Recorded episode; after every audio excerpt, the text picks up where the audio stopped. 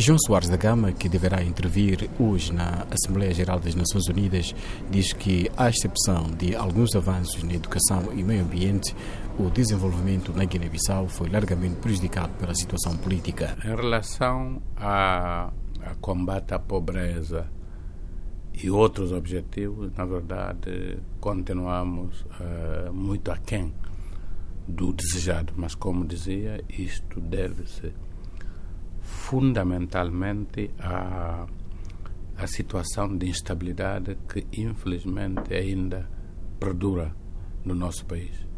Para o diplomata guinense, a Guiné-Bissau precisa de normalizar a situação política para aproveitar as oportunidades dos Objetivos de Desenvolvimento Sustentável. Tendo um governo de inclusão, um governo consensual, estamos certos que o país irá tudo fazer no sentido de honrar os seus compromissos relativamente à implementação dos Objetivos de Desenvolvimento Sustentável.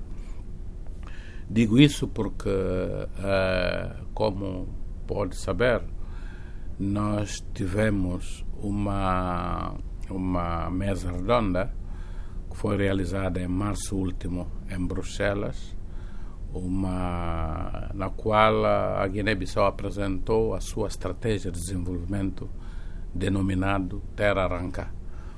Eh, esta estratégia foi largamente debatida e, e, discutida e aceita a nível interno. Foi levado a, em Bruxelas, foi levado à mesa redonda de Bruxelas e tivemos a sorte de este documento ter sido aceite pela comunidade internacional, na sequência da qual houve promessas avultadas de quase 1,5 bilhões de dólares para apoio ao, ao, processo de desenvolvimento da Guiné-Bissau. João Soares da Gama, representante permanente da Guiné-Bissau nas Nações Unidas.